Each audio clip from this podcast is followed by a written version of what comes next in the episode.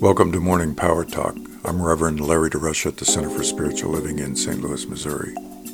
I want to talk this morning about letting go of reactive behaviors. I read a story about the making of a film based on the last hours of Christ. The actor portraying Jesus was pretending to be whipped and scourged. The stuntmen were using real leather whips for authenticity. The actor being whipped was showing Jesus' character of forbearance and patience, taking the punishment without uttering a word. Suddenly, one of the stuntmen accidentally cracked the whip across the actor's back instead of missing him. The actor jumped and yelled in pain and angrily cursed the stuntman.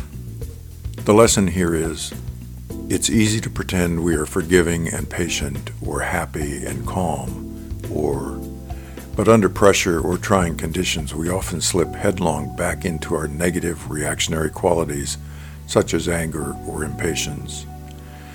As we have all witnessed, today more than ever, there is a need to be patient, to stop before we react. We are filled with experiences of intense feelings from the past, feelings we have not allowed to surface, where we can master and diffuse that energy. Our reactive habits keep a cloud over the sky of seeing God within ourselves and throughout the world. Although we contain the light of God within us, it is likely buried under that mountain of emotional pain.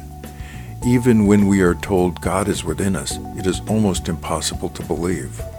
Ramana Anandapuri, in a story in his book A Blessed Life, wrote, A person whose mind is completely pure is able to realize his or her true nature by merely listening to the words of a master. Master meaning a teacher who is self realized. He goes on and says, For most of us, this is not enough. There's a story of a guru that illustrates this.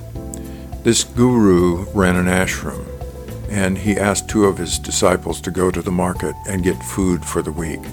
Later, when they returned, one was black and blue all over and the other had a red face filled with anger. When the guru asked the first young man what happened, the boy said he was beaten by the other. When the guru turned and asked the second disciple, the boy replied loudly, It's because he called me a monkey. The guru rebuked the second student, saying, Though I've tried hundreds of times to tell you you are not your mind, body, and intellect, you are the supreme consciousness you never believe me, but when he calls you a monkey just once, you believed him. This story illustrates that the angry student had failed to let go of the negative emotions that have been stuck inside of him. We all have that stuff. Conditioning from parents, friends, school teachers, even heavy life experiences that weigh us down.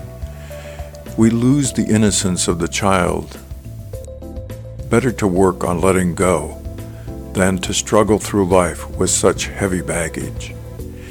In many religious traditions, chanting, singing, dancing, for example, are ways the energy locked inside can be moved to the surface and dissipated.